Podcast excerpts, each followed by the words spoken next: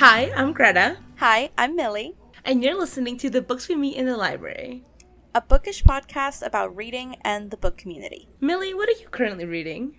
So, I am currently reading two adult fantasy books.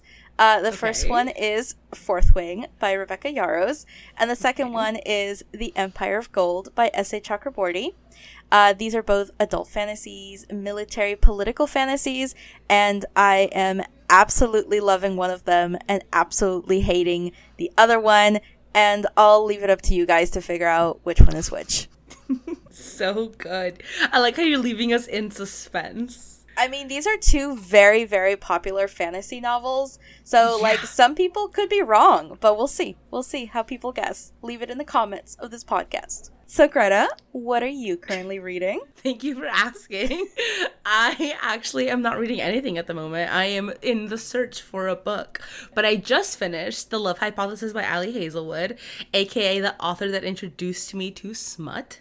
And let me tell you, I buddy read this with a friend and I was actually kicking and screaming and like giggling. Like I don't know what Ali Hazelwood did, but she managed to make me have a crush on a blonde man.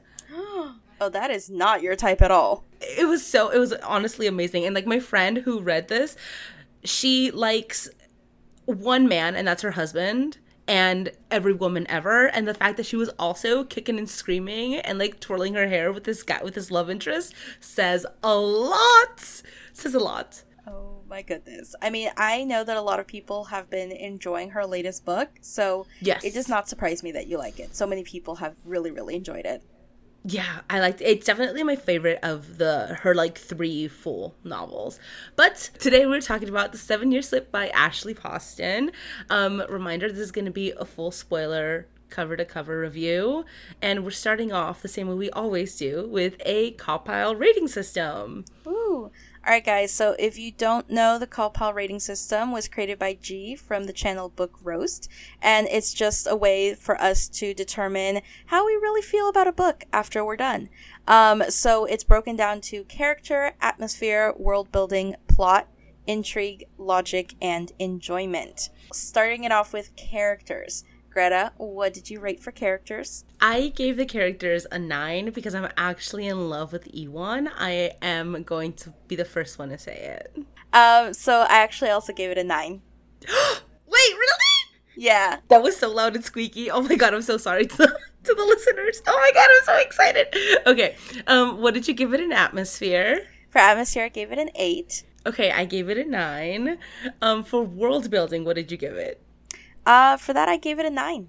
For people who don't know, Millie and I don't talk about um, our ratings for the books that whenever we're reading something together.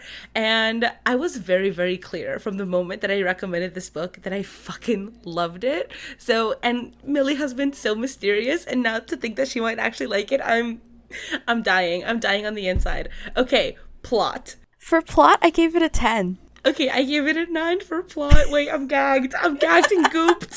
Oh my god. I finally tricked you appropriately. I've been trying to trick her so many times to be like, no, I hate this book, and it's actually one that I like, and vice versa. I am dying. Okay, for intrigue, Okay, for intrigue, I also gave it a 10. I gave it a 10. For logic, For logic, I gave it an 8. okay, I gave it an 8 too. And for enjoyment, For enjoyment, I gave it a 10. I gave it a 10 as well. What was your overall rating? 9.14, so that's officially a 5 star read. Oh my god, yeah, mine was a 9.0, so it is a 5 star read. I'm so happy. Oh my gosh. Millie has been so secretive in the chat. And like b- when we were recording this, I was like, oh my god, I feel like she's gonna freaking hate this book. And to know that this is, I'm so excited. This is gonna be so much fun. Okay. eh, eh.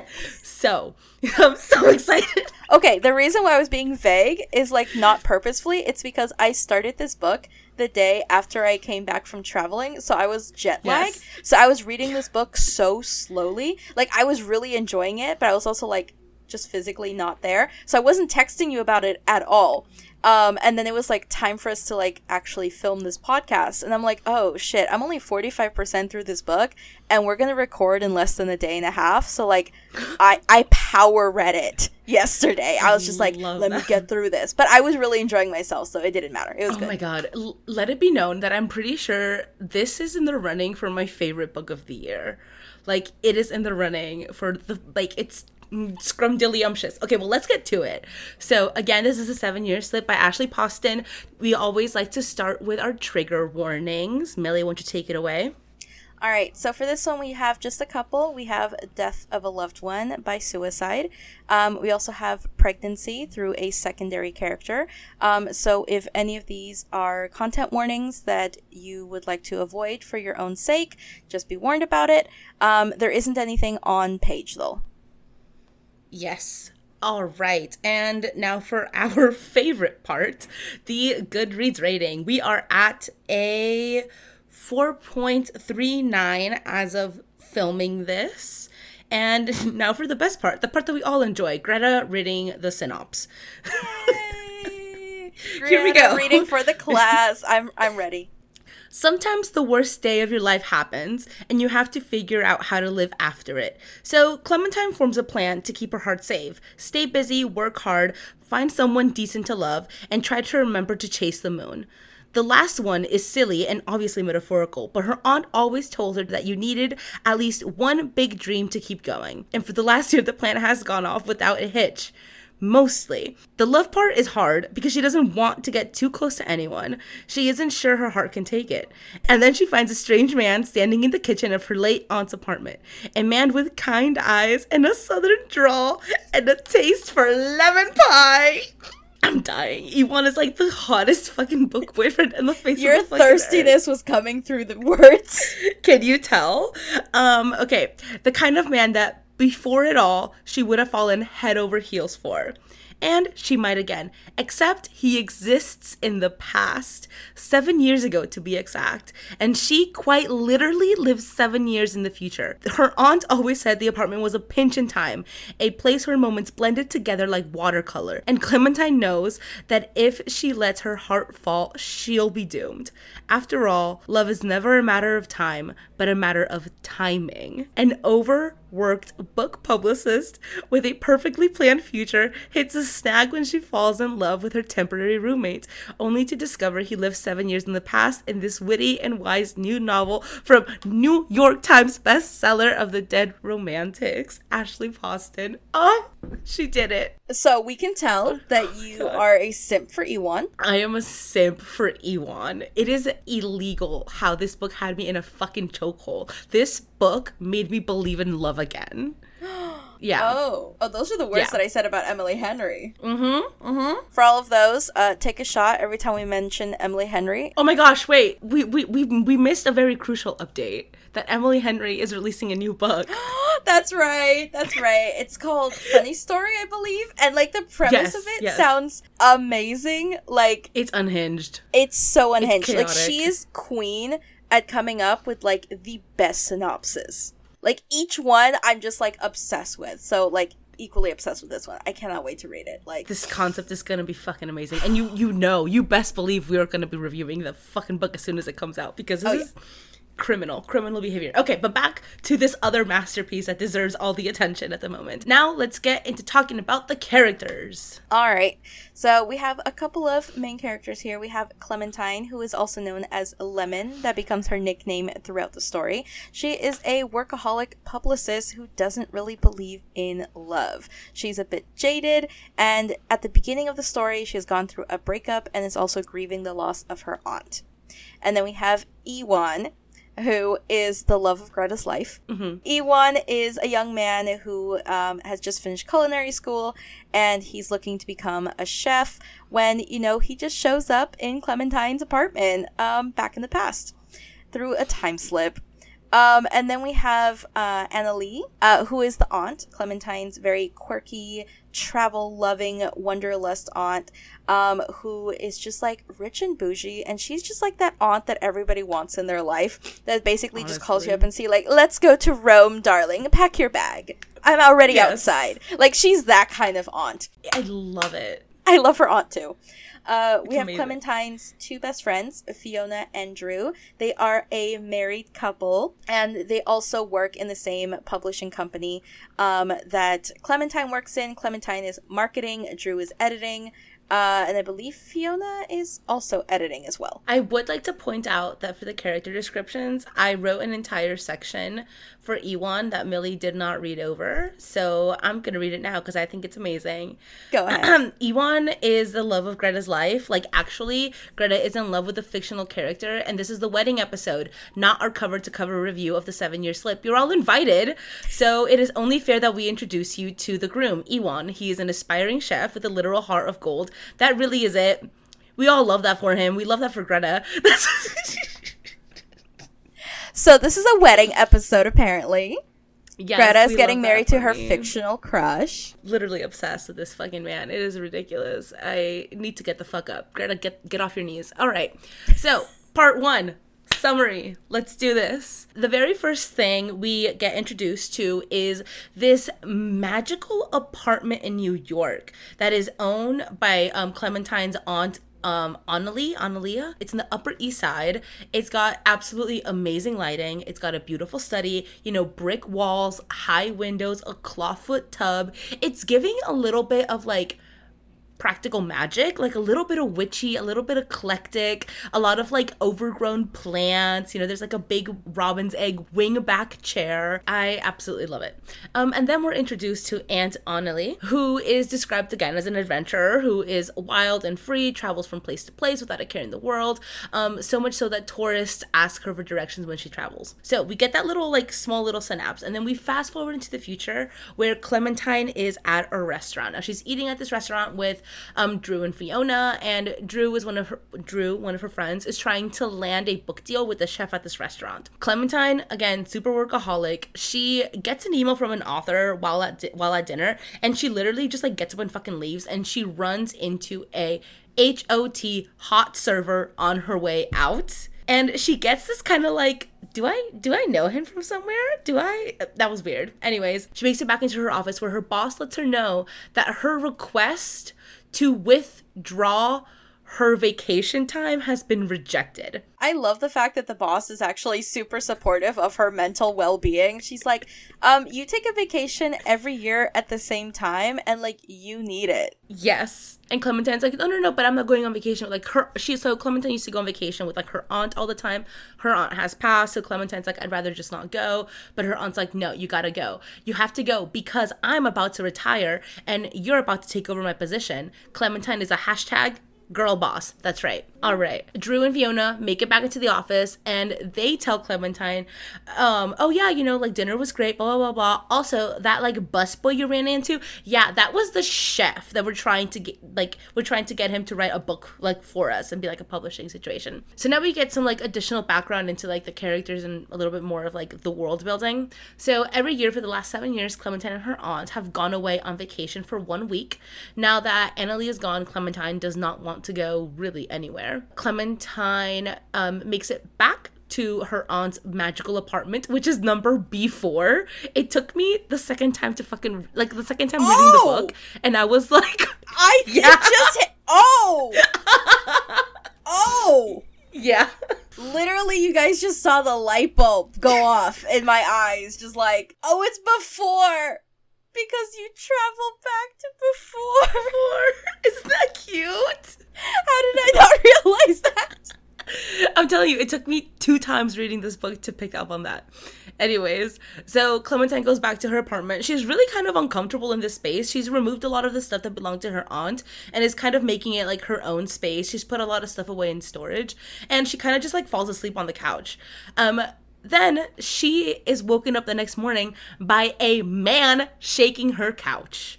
She remembers that her aunt is indeed dead and she startles awake. Now introducing the man of my dreams, Iwan. So, Iwan is the son of one of her aunt's friends, and Analea is letting Iwan stay in their apartment for the summer. So during this interaction, Clementine is like incredibly confused. She's like, What do you mean? Like, what are you doing here? Who are you? Like, my aunt could not have let you stay here during the summer.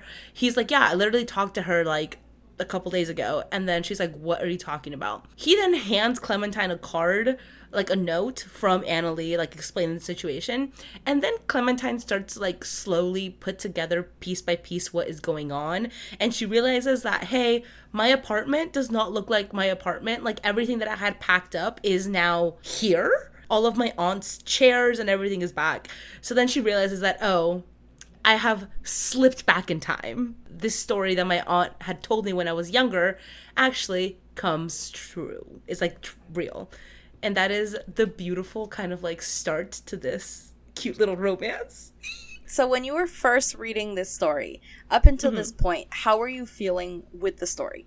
I was instantly grasped. I instantly related to Clementine being this like super like focused on her career and just like focused on that and also just completely jaded by romance. Um I also really like okay, one of the things I really like about Ashley Poston is that she always in one way or another like involves death in her stories and this and in the Dead Romantics obviously. There's de- there's mention of death and death. Um and I always appreciate how she handles that topic. Um, so I actually didn't read the synopsis going into this book. I just knew that it was an Ashley Poston book and I heard good things about it. So I just went fucking in. So I had no idea that we were gonna be getting time traveling. So my heart was fluttering. it was oh, so, so you didn't know there was like a magical element to it. No, oh. no. And then like it took me a minute to be like seven years slip, seven years back. Duh. okay, so when you brought up this book for me and I was like reading mm-hmm. the synopsis real quick just to be like, mm-hmm. okay, is this a book I would read? Mm-hmm. I was mm-hmm. like instantly like, oh, I love the magical element of it because I've been realizing that over the last recent years with romance, I do actually kind of like it when there's a little bit of like a fantastical yes. element to it. Yes. I didn't think that I would like those two genres mixing in that way, especially because it's a very kind of um low fantasy, more um like speculative fantastical, which is not mm-hmm. my thing. I like mm-hmm. hard magic systems where it's like a very clear understanding of how the magic works, and mm-hmm. this is mm-hmm. more like frou frou magic where you're just like, yes. you just have to accept it and believe. But yes. you know what? It works with romance. Somehow it just does. It's it just works. like the whole happily ever after magical yes. element that just like syncs together. This can very well be a movie. Yes, 100%. I want this to be made into a movie. I think yes. it would do so well it gave me the lighthouse uh, oh, no what's it called you've got mail is that the one there's, oh, there's oh yeah yeah yeah there's some movie that's like oh time traveling in a lighthouse whatever it very much gave me that it very much gave me like 90s rom-com with like a super like straight lace clementine and then her like sabrina the teenage witch style aunts you know mm-hmm. like that's the vibe that it was giving me and i fucking ate this shit up. I loved it. I 100% hope that this gets uh, turned into a movie. It would do oh great. God, fingers crossed. It would do great. Yeah. So moving into part two. So at this point, Clementine is properly freaked out and she tells this strange man that he needs to leave and kind of kicks him out. Um, so she runs out of the apartment to get a breath of fresh air because she's fully panicking about this magical apartment. So at this point in the story, um, we kind of get like a little flashback moment where she recalls the first time that her aunt told her about this magical apartment. So essentially, when her aunt was younger, she discovered um, that the apartment kind of bends through time. And so it combines the present timeline with seven years in the past. And so her aunt discovered this when she was a young woman and she met another young woman named Vera. And uh, Vera was seven years in the past. And so over months, um, every now and then, um, her aunt would go home and suddenly Vera would be there. And so they started forming a friendship and a romance and they fell in love, but they decided not to be together. And so this was kind of like a cautionary tale that her aunt was telling her like, yes, this is a magical apartment, but one of the rules is you can't fall in love with anybody you meet in the apartment because time is different and you're in different timelines and it won't end well. Um, so Clementine decides after she's calmed down to return to the apartment. And so the man is packing up and getting ready to leave. And this means that the apartment is still stuck in the past. So even though she's returned, she's still not in her present timeline. So the man, as we've all come to realize, is Iwan. Our main love interest. So she decides in the spur of the moment that she wants to stay in this time for just a little bit. She starts to feel nostalgic because she realizes, as Iwan is talking about her aunt, that in this past timeline, her aunt is still alive. And so she kind of wants to stay in that moment a little bit longer. So she lies to Iwan and says that, like, oh, her apartment is quote unquote out of commission because it's been overrun by pigeons. Um, and so that's why she came to stay at the her aunt's apartment and didn't realize that her aunt had sublet it uh, for the summer. So then um, Iwan accepts this and he's just like, okay, yeah, like we can stay here. It's totally fine. Um, so he prepares her a dinner. And um, he ends up giving her the nickname Lemon and you start to get introduced to Iwan as a character because they have a lot of wonderful conversation over the food that Iwan prepares. He prepares fajitas for her. And so Iwan is a 26 year old guy. He's moved to the big city after he finished culinary school and he wants to become a very famous chef. And so he is applying to his idol's restaurant. Um, his grandfather was also wanting to be a chef growing up and was never able to accomplish this dream. And so he had a famous chef that he was like really inspired by. And so Iwan decides that he wants to work at that same idol's restaurant.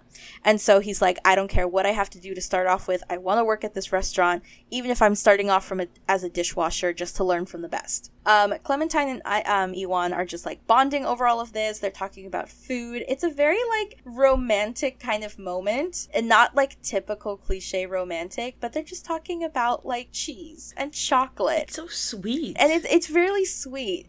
I wouldn't say wholesome because there's some like undertone of like some sultriness here. They're flirty. They're very flirty. So it's all going really good and as like the mood is going good, they are kind of having like a moment where they almost kiss. And then Clementine's like, "Oh no, I can't just kiss this random stranger like from the past. We can't do this." So they decide to go to sleep. And Iwan's like, yeah, nobody has to take the couch. We're both adults. We can just share the same bed and it's fine. We can like put a pillow down the middle. It's okay. And I'm like, um, Iwan, uh, you you seem to be a man of much logic, but also uh, share the same bed trope because I love it. They go to sleep, and in the morning, Iwan decides to go to his interview at the restaurant. Clementine stays in the apartment all day and she gets inspired to draw because she's always been kind of an artist, but she stopped drawing after her aunt passes away.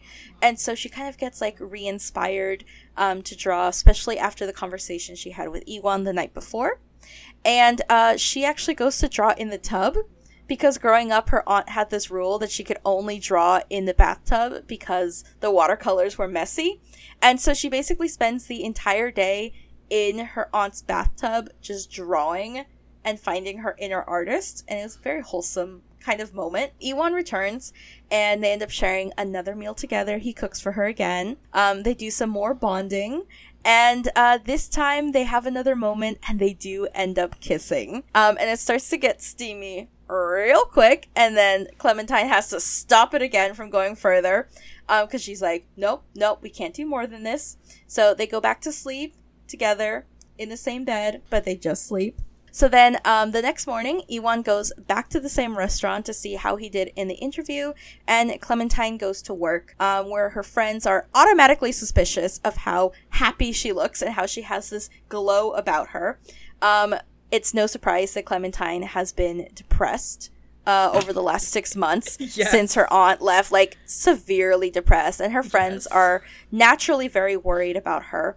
And so the fact that she comes in all like peppy and happy and cheerful as if she had the best D in her life. Her friends are automatically suspicious and they're like, What happened this weekend? We couldn't get a hold of you. Clementine decides to give him a half truth. She says that she got inspired to draw again and she spent the whole weekend drawing and she kind of lost track of time. And Drew's like, Oh, okay, okay, that's great. And Fiona's like, mm, I'm still suspicious. So then Fiona corners her later and she's just like, What really happened? Besides drawing. Clementine realizes she has to come clean because if not, Fiona will keep bothering her about it. So she tells her that she met a man that's living in her apartment building and they had dinner together and it was a nice time. So naturally Fiona's like, "Oh my god, what's his name?" And she's like, "His name is Iwan." And she's like, "Oh, what's his last name?" And she's like, "Oh shit." And so she realizes she's just like, I don't even know this guy's last name. And she's like, but I want to get to know him more, right? So after work, she goes back home to her apartment. She opens the door, but sadly, she's back in the present timeline. And so it's her empty apartment that's full of boxes. And she realizes in that moment that she like instantly misses Iwan. And she's like, I barely spent time with this man, but I'm like very drawn in by him. Like we shared a connection and she's really regretful over the fact that she like never learned his last name. She didn't really know any more details about him to look for him in the present timeline. And so she basically spends the next couple of weeks internet stalking this man to try to find him and she can't. And so she's at this point realizing that it's been weeks. Every time i go back to the apartment he's not there. Maybe this is the only time where i've i will get to meet him and it is what it is. So how are how are you feeling about the book during this section. Up until this point, mm-hmm. everything was kind of going the way that I predicted the story was going to go. And I'll yes. explain a little bit in more detail, like when we get to the end of the book, so that mm-hmm. I'm not spoiling ahead. Yeah. But I had a very specific image of how this book was going to go. Yes, you texted me that image. yeah, like plot structure, time wise. Like I knew what the plot reveals were going to be and I had a feeling how the story was going to go. And up to this point, it was following along, like it was tracking. But then after this, it actually goes in a completely different direction than I had initially predicted. And I was like surprised constantly by different plot things that were happening in part three. Oh, um, so because I just I couldn't see like where this book was gonna go. But I really liked it. And like we had just recently read a book uh, Meet Me at the Lake by Carly mm-hmm. Fortune, mm-hmm. where it had a similar premise of two people who meet mm-hmm. over a mm-hmm. short period of time, like mm-hmm. 24 hours, mm-hmm. have this magical moment where they connect and fall so deeply in love that they can't think of anybody else for the rest of time. And I remember telling you that I was just like, I don't I don't believe in that shit. Like it's not real. Where's the logic? So all I'm gonna say is that they spent 48 hours together. So I think that that was the thing that they had two days together instead of one to fall in love with each other. They were also adults, right? So these are two yes. adults. These are two adults who one I like I see Iwan as like bright eye bright eyed and bushy tailed and innocent. He's 26 years old. He is in a new city. He's trying to be a chef. He has all of his like cute little tattoos and he's staying at this like very like insane apartment. And then there's like this just like beautiful girl there and he's like, "Wait a minute, who is she?" He's like I'm sure he's trying to like talk up some game with like this older woman because she's older than him right now in like the seven year slip situation. And so he's probably like, oh yeah, like I can pull this off, you know?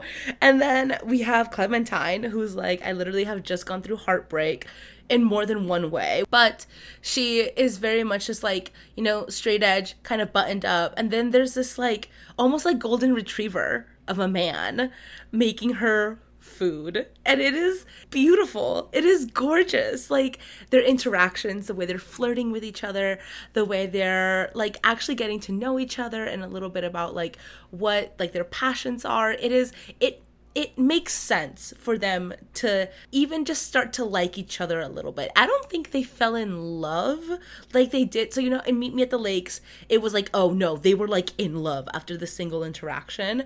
I very much felt almost like a slow burn, a quick release slow burn, if that makes sense. I totally agree with that statement because I felt like we actually got to see their conversations. We got yes. to see the different things that they connected on because mm-hmm them having like that first like the first two nights that whole mm-hmm. weekend where they shared together mm-hmm. was like about five or six chapters of the book so yeah. it was like a good portion of the mm-hmm. book where you're just seeing their conversation you're seeing their connection you're seeing like the different sides of how they view life currently mm-hmm. at their like place and time mm-hmm.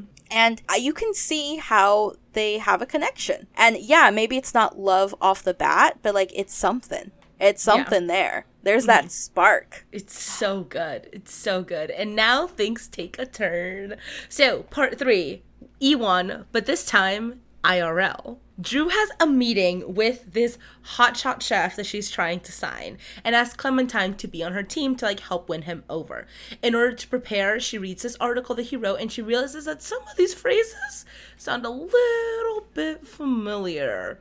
The chef's name is James Iwan Ashton, aka her Iwan. Dun dun dun. I died. Also, okay, I'm not gonna lie. It did. It took me until the second reading to realize that whenever she runs into the busboy, he says, "Oh, lemon," and she goes, "Oh yeah, like the lemon we, the lemon cake we ordered for the table." Ah. But he's he's calling her lemon. I didn't I didn't catch that when he said Ashley it. Poston, mastermind, mastermind. Once she looks him up with his full name, she realizes that he is indeed a world renowned, award winning, world traveling chef. And now she has to meet him in the present day. So Clementine arrives to the meeting and is convinced that he will not remember her, some random girl from like seven years ago, you know? She is distracted by seeing him, and now that he's a little bit older and he's practically a fucking celebrity, despite all of this, the meeting ends up going pretty well. They kind of like introduce each other. And then Iwan, at the end of the meeting, reveals that he, in fact, remembers her by calling her Lemon, the nickname that he gave her seven years ago. Dude, okay, that that part where he like whispers, he's just like, "It's good to see you, Lemon." I in that southern drawl, I was just like, "Yes, of course he remember her." Girl, I was dying. I was like, It's what are we gonna do? southern drawl, okay? Like I don't know what it's. I when it's on a good man, a good man that can cook, who has that North Carolina accent, like oh. we are finding things out about ourselves in this episode. No, we really are. We really are. Um, okay, so there is actually a lot of competition to get this book. Iwan has decided that he's going to be an actual menace and host a bid and then a secondary bid in order to see which publishing team really deserves it.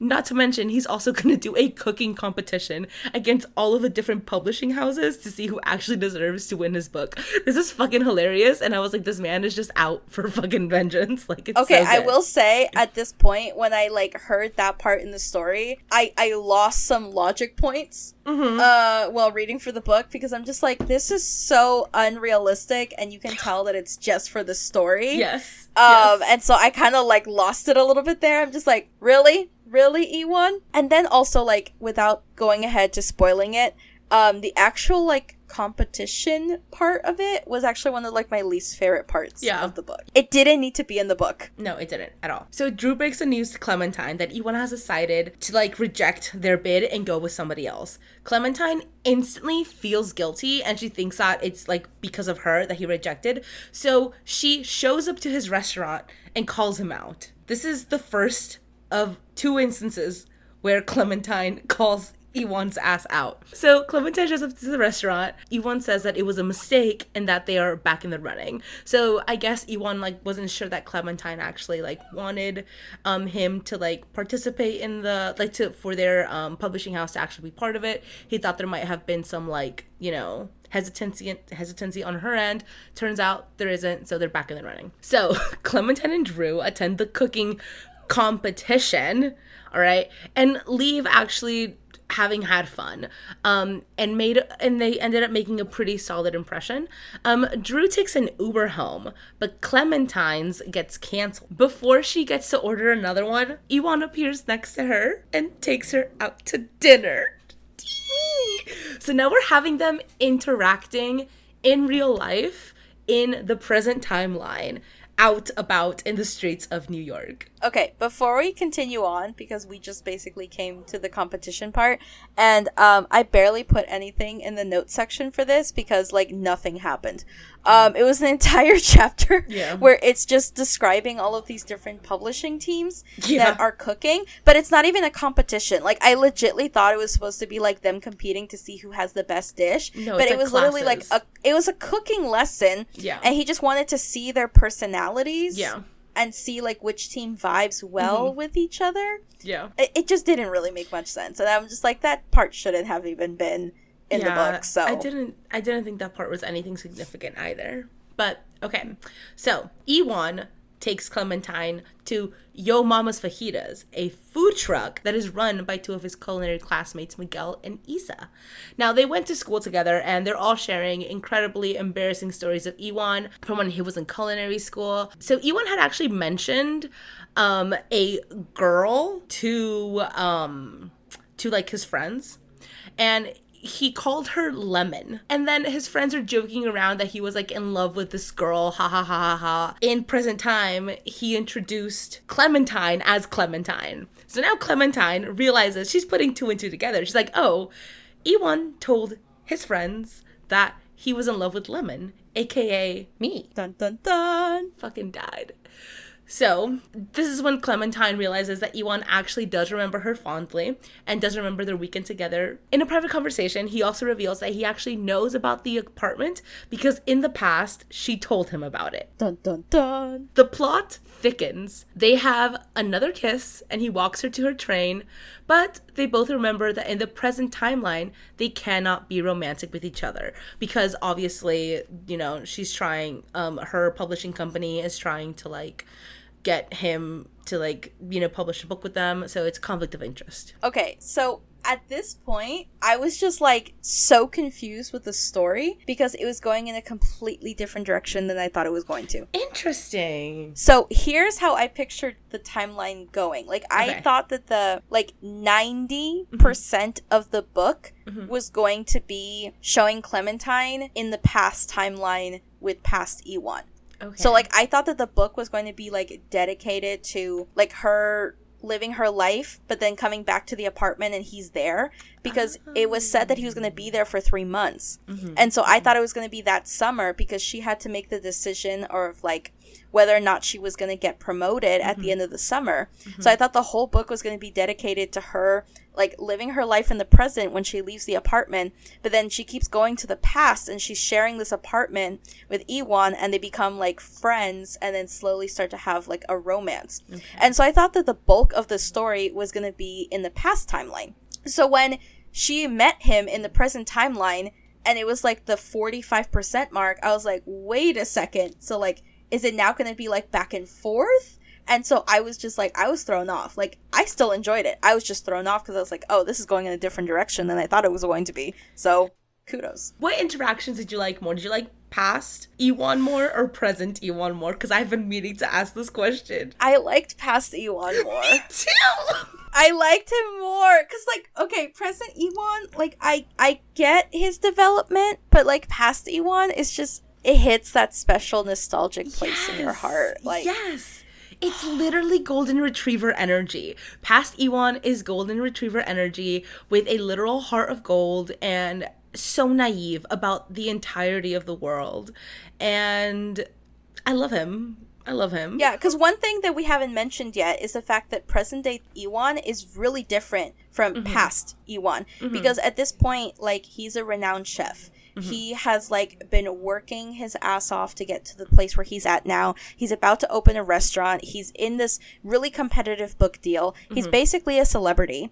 Mm-hmm. Um, and he is now striving for perfection. He is striving to get that next Michel- Michelin star. And the Iwan from the past was just like at the very beginning of his journey, full of hope and ambition, um, and just wants to make food that people will enjoy. Versus Iwan in the present timeline wants to make sure his food is perfect at all times. And so he does come off a little bit more strict, a little bit more rigid, and it, it throws Clementine off in the beginning um, because they're so different. And it's like, it's only been seven years, but their personalities have already started to shift a bit. And we see we get to see a little bit more of that kind of conflict that Clementine has um, with this change in Iwan in this um, next section coming up. Um, this is almost like the third part conflict, but also it's very close to the end of the book. So All right, so moving on to the next part. At this point, Clementine is really disappointed because she can't be with Iwan in the present timeline since he's going to be a potential client. So she returns home, but is surprised because when she opens the door, she is back in the past. So at this point, this is her first time seeing past Iwan since that weekend that they shared together. And they both really missed each other because he was surprised that she was not in the apartment when he came back and that she basically disappeared out of nowhere and he couldn't contact her. And so, you know, they're just really excited to see each other again. And she is so caught up in the moment, she doesn't want to waste a single time with this man. So they proceed to make out. And she's like, fuck what I said last time. It's steamy sexy time. And so we proceed for some wonderful smut. Present Clementine and past Iwan get it on. I personally really liked the smut scene. I thought it was very well written. I was like, very okay. tasteful, very tasteful. Very Very tasteful. to say so myself. Oh yeah, that they were doing a lot of tasting. I mean, yes, chef. It was good. It was good. That's staying in. I'm not editing that out. Proceed. So the next morning, Iwan, thanks to the dopamine hit from all the sex, he wants to go explore the city with Clementine. Like he wants to spend time with her. He's just like, "You're back. I want to be with you." Like da da da. Let's like spend time together. So he's like running out the door, dragging Clementine out, being like, "Let's go explore the city." And Clementine's like, "Uh, I don't think this is a good idea." As soon as he crosses over the threshold, he disappears. He can't leave the apartment. Like the timeline doesn't allow them to like you know, go past the present and the past timeline. So on her end, Iwan just disappears as soon as he crosses the door.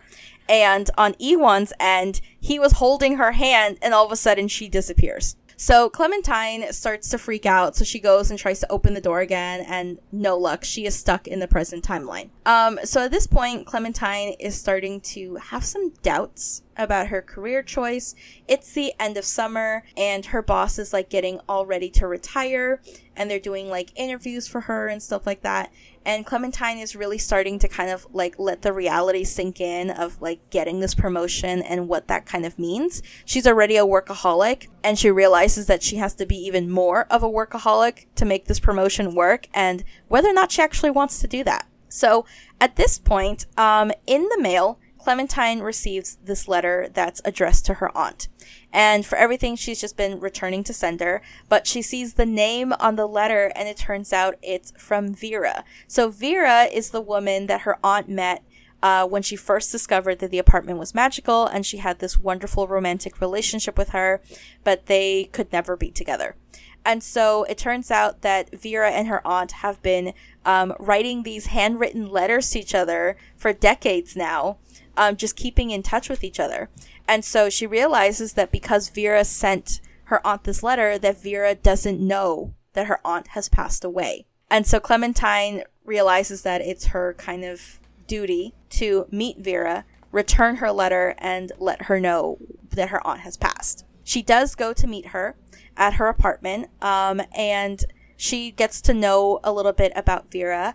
Um, Vera, when she moved back to her hometown in North Carolina, had two kids that she raised with her father. It was a girl and a boy. Clementine sees a bunch of pictures on the wall of Vera's family, and the little boy looks very familiar. And then Vera shows her a more recent picture of her son, and lo and behold, because no two characters can both have southern drawls without being related to each other in romance stories, Nope. Iwan is Vera's son. Dun dun dun. I literally was losing it. I was losing my mind. So, did you predict this already at this point? Or no, no. Oh, like that was like the actual No. plot twist reveal for you. Millie, we know this. We know that I go into a book, smooth brain, no thoughts. All right? I let everything just hit me. And I I predicted it after, like, chapter nothing. two. I know, you texted me. Oh my god. Actually, let's pull it up. I get a text message from Millie and she goes, Okay, I started the seven year slip in the middle of the night because jet lag, and I'm on chapter seven. Sending you initial predictions. One, Iwan as the chef, her publisher friend is trying to land a deal with. She didn't recognize him because at this point he was a stranger to her. Also, something happens to him when he was 26, and that something is a magical fucking apartment. Two, Iwan is Vera's child. It's mentioned that Vera moved to New York and had two kids, and Iwan mentions his mom and his sister. So I think this is the link. And I just sent like a nodding emoji. I was like, okay, okay. So yeah, you predicted it a fucking mile away. I literally had no fucking clue. Zero. Like I said, I go into reading romance specifically. Smooth brain, no thoughts, literally no soul kai. I think it's because I'm used to like political fantasy where like everything is a conspiracy. Yeah. And like everybody's somehow related to one another mm-hmm. or like you just find the missing links and so I'm constantly playing detective with stories mm-hmm. like that. Um so as soon as like that point was revealed, I was like, okay, Iwan's Vera's child. In the story, Clementine realizes um, that Iwan is Vera's son, and she's just like, oh, why didn't I ever make this connection before? I never knew. Iwan just said that um, it was like an aunt's friend, you know, that had lent the apartment and whatever not. So she's kind of kicking herself in the butt because she never realized it. And so also, Clementine is also breaking the news to Vera, and it was a very emotional moment where she's also breaking down crying, and Vera's crying, and they're just holding each other. And Vera is like a total bamf through all of this. She's like comforting Clementine and just reminding her that, like, you know, just to remember her aunt in such a good way because she still does and it, it, was it was a really beautiful moment i really liked it it really was at this point, Iwan is having the grand opening for his new restaurant, and it's sort of like a soft launch where he's just inviting a few selective people. And so he decides to invite all of the publishers as well as his family and close friends to the launch. And so Clementine goes with Fiona and Drew to the restaurant uh, to be part of the grand opening. And Clementine is kind of feeling a little miffed about everything because she's had past Iwan's cooking before when he cooked for her in the apartment for that magical weekend. So she knows how Iwan cooks and kind of like his philosophy towards cooking. And all of the dishes that are being presented are amazing. They taste wonderful and they're perfect. But she's like, none of this feels like Iwan. Like, has he changed so much that even his food is unrecognizable? And so she meets Iwan's um, sister and her sister's husband. She sees the mother again and she talks to Iwan and Iwan's all excited about his grand opening and he asks her, you know, how did it go? And like, how do you feel about it? And Clementine can't lie. Clementine can't be like, oh, this is a great launch. Good job. She's just like, this doesn't feel like you. And she kind of calls him out for like changing. And he retorts back, being like, People change. I'm not the same person that you met seven years ago. What's wrong with me changing and adapting? So they start getting into this fight. All of a sudden, there's this screaming uh, in the main dining room because Fiona, who's nine months pregnant at this point, her water breaks and she starts to go into labor. So they rush her to the hospital where Fiona gives birth to her baby. And while she's in the hospital waiting for Fiona and Drew to come out with the news, she's talking to another one of her friends who's also another coworker. And in this conversation that she has with her friend Juliet, she realizes that as she's trying to tell Juliet, hey, you're settling for less, you deserve more, you deserve to be happy, that uh, Clementine should probably take that advice to herself yeah. as well. And so she has her whole epiphany moment and she's just like i need to put in my two week notice. Fuck that promotion. And so we tune in to like the next day or the next week where um, clementine goes to her boss and she's basically like i really appreciate that you've been my mentor for the last seven years and i know that this comes as a shock to everyone including myself but i am just not happy and i need to leave and i don't know what i'm gonna do or where i'm gonna go but it's not here. Her boss took it actually very, very well. Yeah. Because she's just like, yeah, no, I get you. I understand. Do what makes you happy. If it's not here, it's not here. I wish you well. And her boss was just so nice to her about Absolute everything. Dream. And then she ends up meeting her parents because her birthday is coming up and her parents have a tradition of coming to the city and eating with her at the same restaurant every year and they order the same thing. And like honestly the type A Virgo in me loves this tradition. Like this ritual I love it. It's so relatable yeah. And so she has to break the news to her parents as well that she's put in her 2 week notice. And the parents also take it surprisingly well.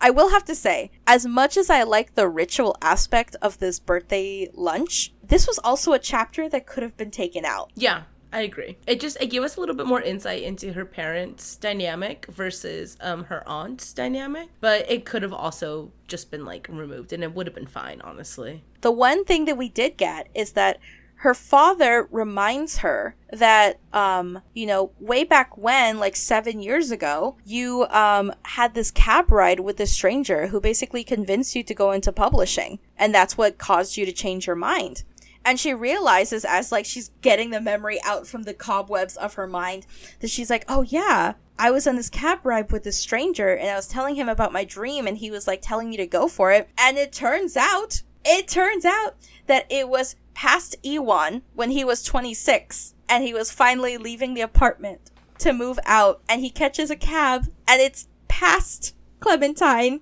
who's 22 and they meet and he ends up giving her the advice of like knowing that she's in publishing to go for it and she listens to him so um, at this point, Clementine goes home after lunch with her parents, and she goes into the apartment. And lo and behold, she's back in the past to past Iwan. So they like launch into each other's arms. They're so happy to be reunited because the last time he saw her, let's remember, she was a ghost. Uh, so homie was like very, very shook up. What the fuck happened? He's just like, "Are you a ghost?" And she's like, "Yes, but no." no. So then Clementine basically tells him the story, the same story that her aunt told her, and basically being like, I don't know if you're gonna believe me or not, but this is a magical apartment and I'm from the future. And Iwan's just like, Well, you disappeared right before my eyes, so I guess I do believe you. Yeah.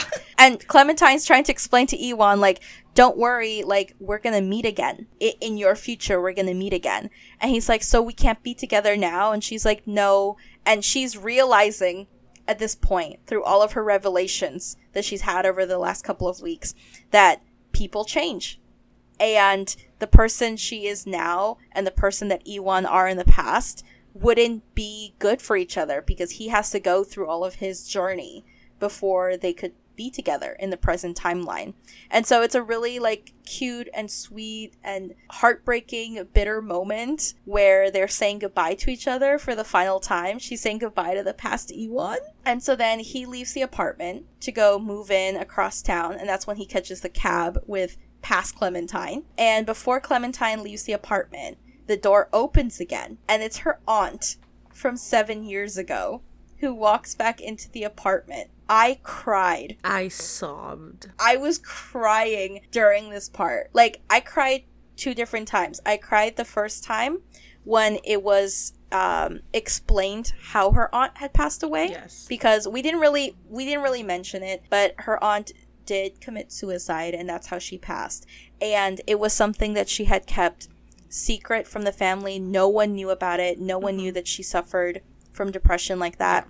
And it really, really hit Clementine because she didn't see it coming. Yeah. And she took her aunt's passing very, very hard, which is mm-hmm. why she was so depressed. Mm-hmm. Um, so just like her revealing about all of that and then her having that conversation with Vera about like the grief. And then for her aunt to walk in. And I actually love the fact that we didn't even get to see that scene. Me It it too. just ends with the aunt walking in. It was literal fucking perfection. The way that Ashley Poston set up this like meeting again. Because throughout the book, you were kind of like, okay, well, I mean, like the aunt's gonna come back at one point or another, right? It has to come back to her apartment. Will they? Won't they meet? This this was like the meeting that I was waiting, anticipating for. And then whenever it happened, and we just cut to black, I was like, that is a beautiful way of kind of kind of like representing like if I was to have a conversation with someone who has passed, like a loved one who has passed, what like what would that be like? There's no way to fucking explain it, you know? And I feel like cutting to black was just like the the most like perfect way of She gave her characters a private moment yes. That even us as the readers were not privy to. Yes. It was so good. I I also was thinking that she was going to meet her because I didn't think this theory until like much later in the book, honestly. When it was revealed that Iwan, past Iwan, had met past Clementine in the cab, mm-hmm. I started thinking about it. I was like, oh, wait, past Clementine dropped off her aunt at the apartment and then went downstairs to take the cab. Mm-hmm. So when present Clementine was in the apartment, I was like, oh my god, her aunt is going to show up because Yeah. that's how the timeline works. Yeah. And so I was anticipating that. And I was thinking either we were going to have a conversation mm-hmm. Where like her aunt was gonna walk in and like instantly know that the apartment had transported. Mm-hmm. and then it was just clementine and her aunt having like a normal conversation. And her aunt knows something's up but doesn't want to know what happens. Mm-hmm. and it's just like a good moment for clementine to get closure. Or it was gonna go where clementine's like no i can't see her because it's it's not good for my mental health to see her again Right. and that i can't do that to my grief and kind of like sneaks away but just like sees her aunt from afar um but for it to have this like fade to black it was even better It was honestly just beautiful. It was beautiful. And honestly, you put it the best way possible. Ashley Poston gave these characters a p- private moment, and it's fucking beautiful. It is beautiful. So we're almost done. We have just a couple more chapters before this book ends. Um, so at this point, it is Clementine's birthday, and she's had this tradition for years and years and years where she always goes to the Met um, to look at some Van Gogh paintings and just like spend time looking at the same paintings because they're just a very special memory for her. And she just like enjoys being in this art museum. And so she goes with her friends, and her friends decide to go exploring the museum. She's already seen it a bajillion times, so she sits and she watches her favorite painting and watches people go by. And then who shows up but Iwan? Because in their magical weekend together, she had explained that that's what she does for every birthday. So Iwan remembers this and he knows that she's going to be there.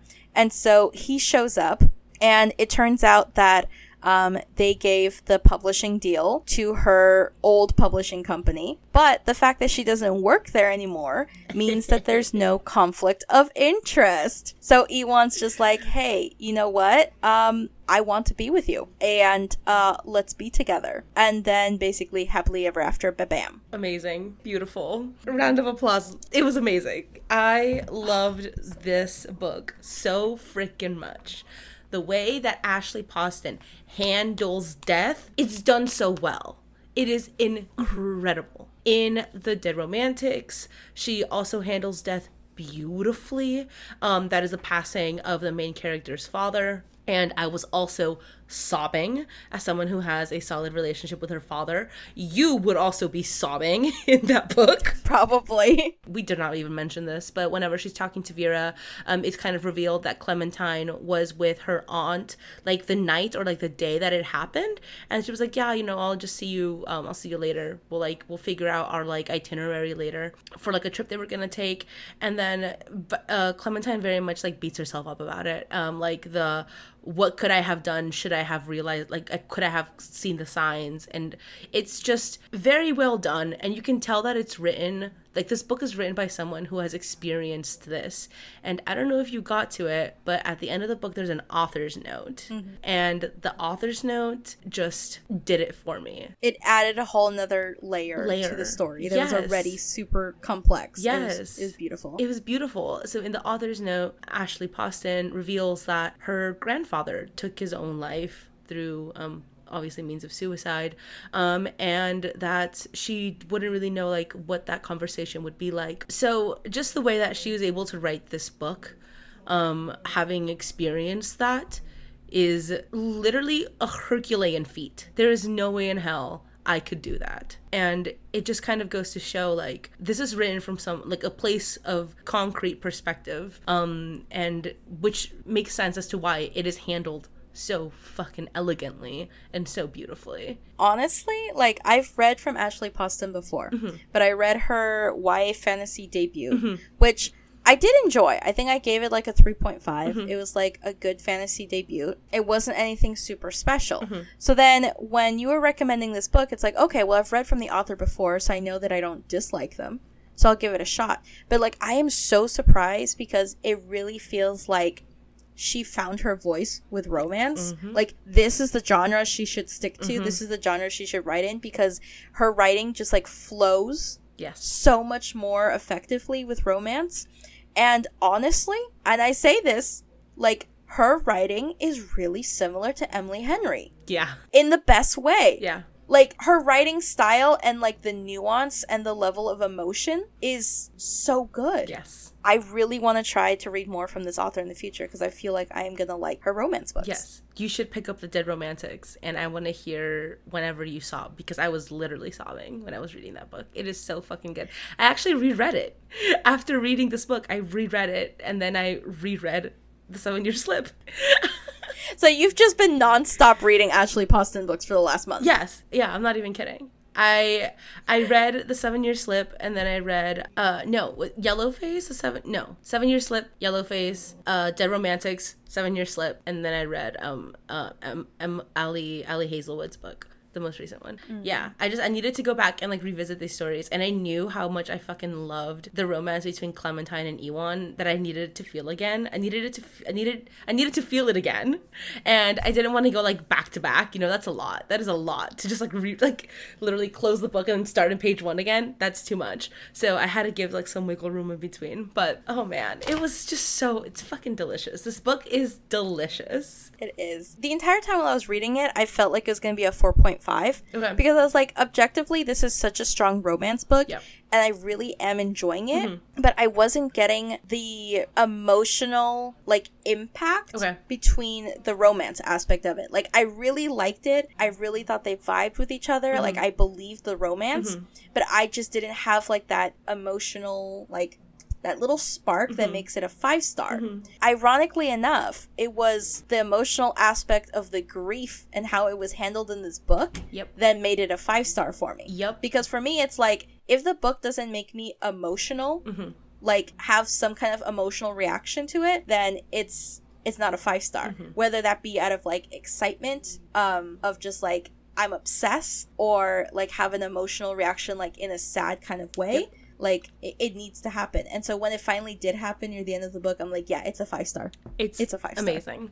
Um, I did want to talk to you about Clementine's um, argument. Whenever um, they are at the restaurant soft launch, and Clementine goes up to Iwan and is like, "This isn't what you wanted. This is what your grandpa wanted.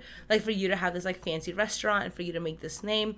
How did you feel about that? Were you like, "Yeah, you know, Clementine is right. She has every single right. Like." She's in the right to be like angry and upset with him, or what the hell is she fucking doing? So I was kind of mixed Okay. about it. Like in the beginning, I was kind of down for it because the author had really been setting it up where she kept noticing all these different things about how he was kind of different. Mm-hmm. And for lack of a better word that he was kind of selling out a bit. Yeah. and she kept noticing these things mm-hmm. over and over and over mm-hmm. again. So when she finally like called him out on it and like brought it up as the reader i was like kind of happy about it because i wanted that to be handled. I wanted them to have that conversation. Okay. but then thinking back from it like being a little detached from it it's like oh yeah no that's also kind of fucked up. Like why would you go during his grand opening of his restaurant and pick that moment to tell him that he is selling out uh that he's not doing actually what his grandpa wanted him to do that he's not who he actually is deep down inside? But also at the same place it's like how can you say that? You've met him at this point twice okay for all lack of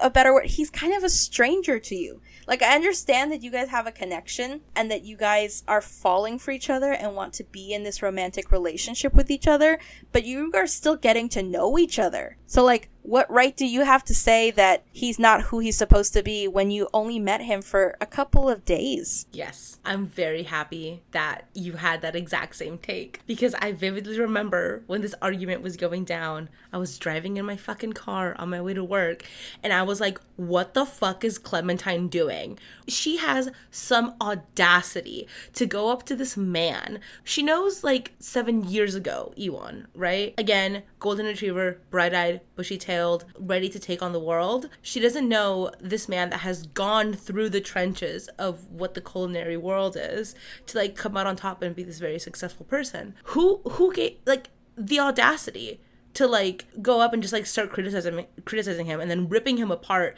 and being like you are not the Iwan that you were. And it's like no duh there's a part where she's like stalking him and she finds his like Instagram and she finds that he's traveled you know all over the world and there's like mention of like the girls he was with or whatever.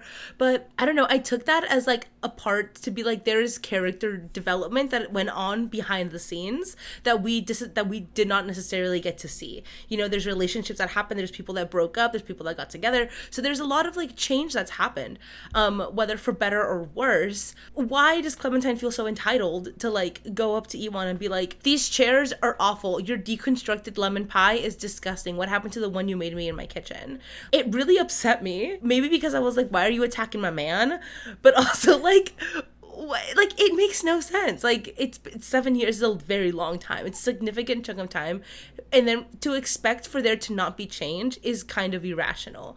And i think that is clementine's um a little bit of like her personality, her very type A personality, where she's like, everything has its place, everything is in a box, everything is organized, trips have itineraries.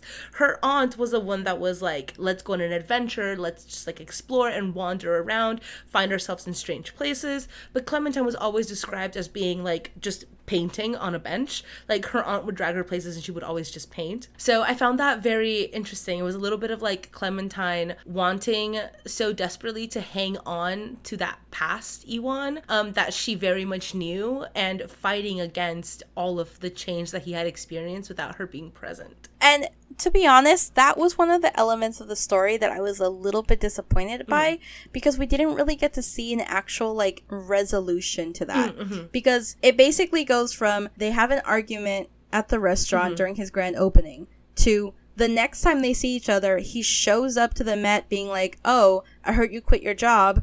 Now we can be together." It's like, but you guys just had a fight. Like the last time you guys saw each other, you guys had a fight. Yeah. And I needed to I needed like one or two more scenes mm between them. Mm-hmm. Where like they sat down and like they both kind of called each other out on certain things, but then also came to that resolution and and had that right. realization about like they're different people and that's okay because Clementine had that realization by herself. Yeah but I needed to see that happen with Iwan in order for me to see that, like, yeah, they're good. They understand each other. They're on the same page. And just also resolution from their fight. Okay. I hate when in books that happens, like, characters have a fight and then we don't actually see them make up. Mm-hmm. We did forget to mention there's one little part of this fucking story that threw it over the fucking edge for me.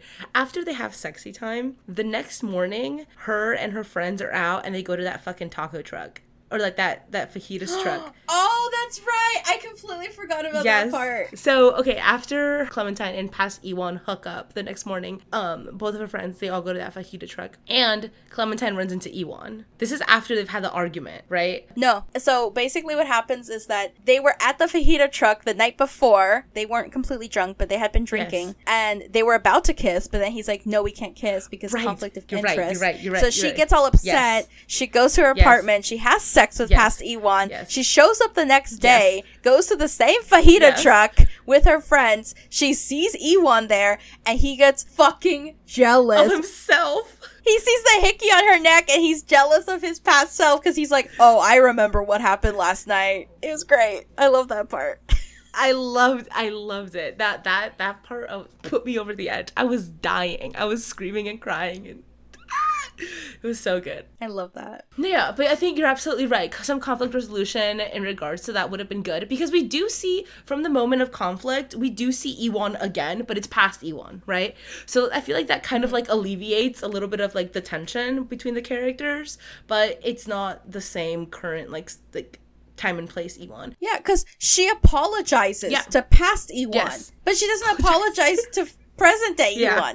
Yeah, and although present day Iwan, like it kind of gets brought up on um, whenever they meet again in the Met, it's very much just like, who am I to like not, who am I to criticize this man for changing in the last seven years? Like time has gone by, but she has this conversation with herself, and no one does it really address to like present Iwan. So yeah. So there's only like a couple of things that I would change about the mm-hmm. book, but for the most part, it was extremely well written. Yes. The emotion was there. The romance was yes. there. There was only one smutty scene, and I kind of wanted more. Yes. I kind of wanted more. Yes.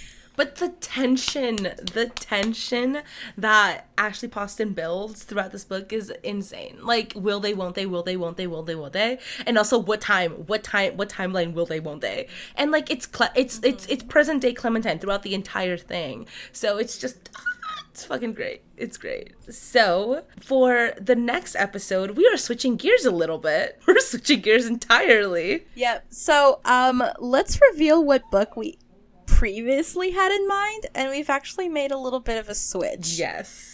Um, so the book we originally had scheduled for the next time was Fourth Wing by Rebecca Yarros. And um, we decided after we both started the book that we figured that this would not be the best book for us to review No. on the podcast. One, it is super long. It's ridiculously long. It's 500 pages. Um, and so we would just not have enough time nor the energy to really be able to read this book uh, and give you the review that we think you deserve. So, uh, on that note, we decided to just like shift gears. We're still going to have a fantasy, but we're going for a much shorter fantasy. So, Greta, take it away. What book are we reading next time? For our next little literary journey, we are going to be reading Legends and Lattes by Travis Baldree. Woo! I'm so excited for this book.